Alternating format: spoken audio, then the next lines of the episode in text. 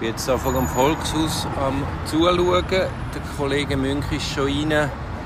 Es befällt einem ein, bisschen ein unangenehmes Gefühl, dass man da ist, weil so äh, die Sensationsgier ist gewaltig.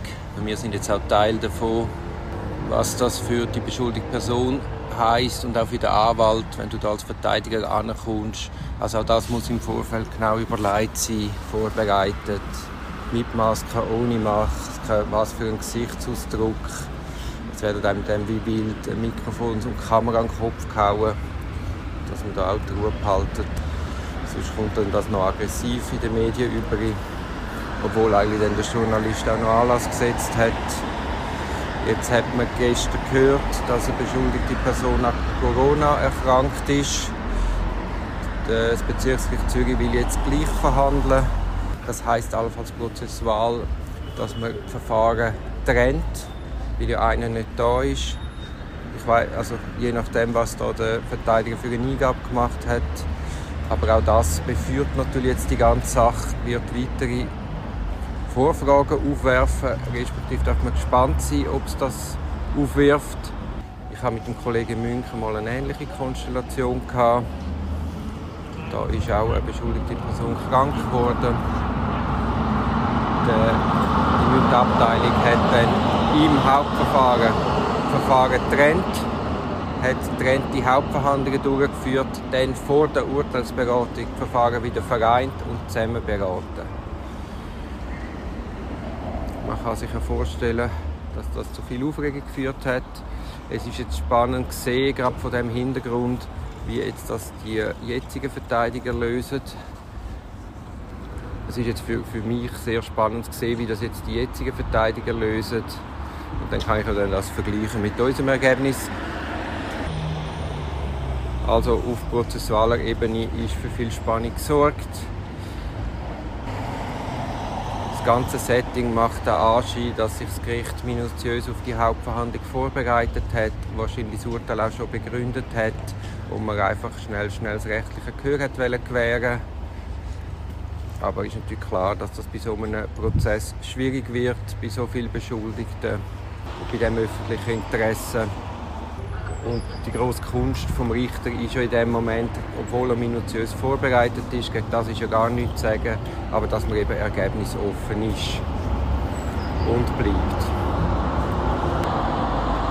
Und in dem Fall, wenn da wirklich eine Verjährung droht, wäre es natürlich gescheiter gewesen vor einem halben Jahr verhandeln, halt nicht bis ins letzte Detail alles schon gelesen und, und kennt haben. Da hat ja nichts dagegen gesprochen, auch mal wirklich zuzulassen. Und allenfalls ist es ja eben doch nicht so, wie man meint aus den Akten, dass es ist.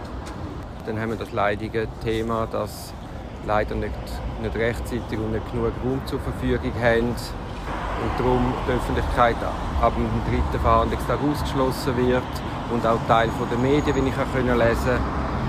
Also in meinen Augen gibt es da viel mildere Mittel. Und dass man da nicht, nicht Video überträgt in irgendeiner Turnhalle, verstehe ich nicht. Für beschuldigte Personen ist so, in so einem Moment ein sehr ambivalentes Gefühl. Einerseits kann es sein, dass du sehr froh bist, dass es endlich die Verhandlung ist, dass du endlich durchstehen kannst, weil die Belastung im Vorfeld ist enorm. Oder du bist da in dem in diesem Tunnel und kommst wie nicht raus. Es wird über dich verfügt. Andererseits ist natürlich, je nach Ausgangslage, bist du wie ein Schaf, das zum Schafott läuft. Und je nachdem, wie halt die Konstellation auf rechtlicher Ebene ist und das Befinden des Beschuldigten, agiert man dann als Verteidigung. Also ich gehe jetzt auch mal rein, mal schauen, ob ich noch einen Platz finde. Dann melden wir uns, sobald klar ist, was da mit der Vorfrage läuft.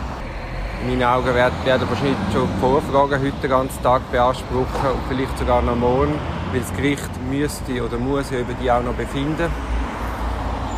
Auch das hat sich nicht wirklich institutionalisiert, zumindest im Kanton Zürich. Also die Unterbrüche nach Vorfragen sind relativ einmal kurz. Also kann man einmal davon ausgehen, dass es gar nicht richtig angeschaut werden außer man hat es antizipiert. Aber wenn man dann einmal sieht, wie Vorfragen oder die Anträge im Rahmen der Vorfragen begründet sind, zumindest einmal mündlich, dann kommen da gewisse Zweifel auf. Aber grundsätzlich ist auch die Trennung von diesen Vorfragen zum eigentlichen Plädoyer, das ist ein bisschen unglücklich, weil meistens müssen wir ja dann eigentlich das Plädoyer vorwegnehmen. Da hat der Gesetzgeber eine gute Idee gehabt, aber in der Praxis ist es ein bisschen zu einem Leerlauf gekommen. Gut, also, wie gesagt, ich gehe mal rein und melde mich wieder, sobald ich den Kollegen Münch gefunden habe.